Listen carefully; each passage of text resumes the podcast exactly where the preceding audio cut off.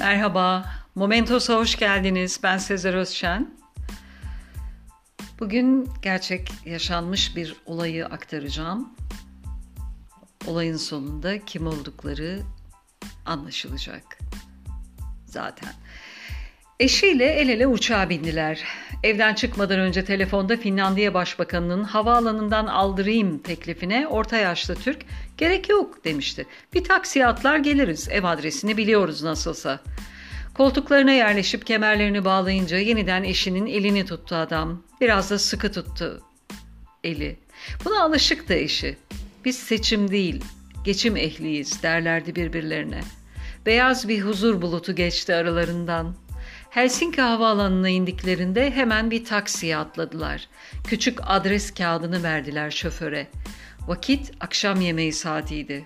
Acıktın mı diye sordu ince, zayıf, esmer bayan yumuşak sesiyle.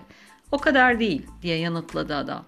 Eşi gibi esmer, Anadolu ifadesiyle kara yağızdı. Gür saçları gibi düzgün kesilmiş siyah bıyıkları vardı.''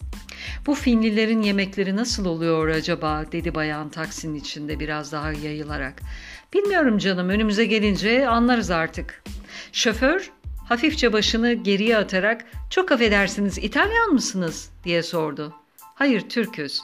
İngilizceniz çok iyi, şaşırdım, hiç tahmin etmezdim. Biraz daha gaza bastı cevabı beklemeden. Az sonra bir sokağın başında durdu taksi. Kibar şoför geriye dönerek konuştu. Verdiğiniz adresteki sokakta bugün çalışma var. Geceye kadar trafiğe kapalı. Sizi burada indirmek zorundayım. Sadece 50 metre yürüyeceksiniz. Merak etmeyin valizlerinizi ben alırım. Gerek yok deyip Fazla büyük olmayan valizleriyle sokağa süzüldüler ellerinde adres notuyla. Sıradan bir apartman dairesiydi Finli Başbakanın evi.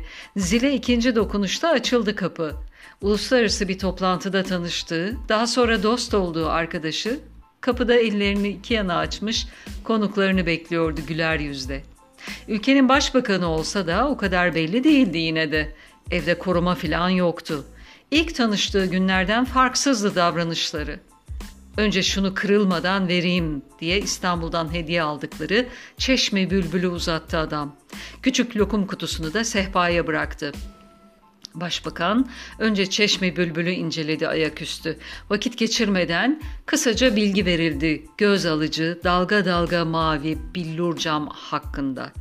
Ardından lokum kutusu açıldı. Sade, kumaşı az, ahşabı fazla koltuklara yerleşirlerken. Lokumu biliyorum dedi başbakan. Bir lokum aldı, şeker tozunu hafifçe silkeleyerek ağzına attı.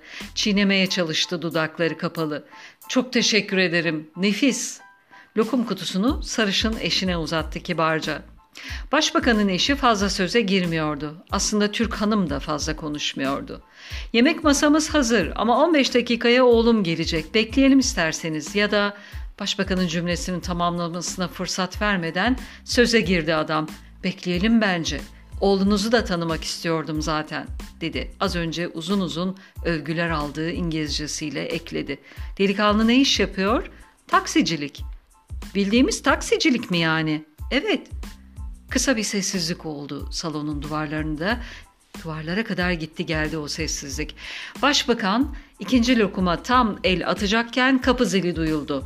Genç bir Finli içeri girdi. Yorgunluğunu gizleme gereği duymuyordu. Bir eliyle oğlunu işaret ederek salona daldı başbakan. İşte oğlum elini yıkasın yemeğe oturalım. Baka kaldı Türk vatandaşı da eşi de. Tam bir şaşkınlık. Bu mu oğlunuz? Evet ama niye bu kadar şaşırdınız ikiniz de? Bizi havaalanından getiren taksici bu. Oğlum yeni maden mühendisi oldu. Tayinini beklerken bu işi yapıyor dedi başbakan. Haydi sofraya Türk karı koca masaya yöneldiklerinde hala şaşkındı. Peş peşe duydukları karşısında. Peki bu Türk vatandaşı size tanıdık gelmedi mi? Hemen açıklayalım. Bülent Ecevit ve eşi Rahşan Ecevit henüz başbakan değilken. İnsan böyle şeyler duymak istiyor. Böyle olaylar, böyle anekdotlar, böyle gerçekler. İnsan insandır, başbakan da olsa olmasa da. Önemli olan insan niteliğinin taşımasıdır. Güzel bir örnekti. Hatırlayanlar anlamıştır. Dinlediğiniz için teşekkürler. Hoşça kalın. Momentos'ta kalın.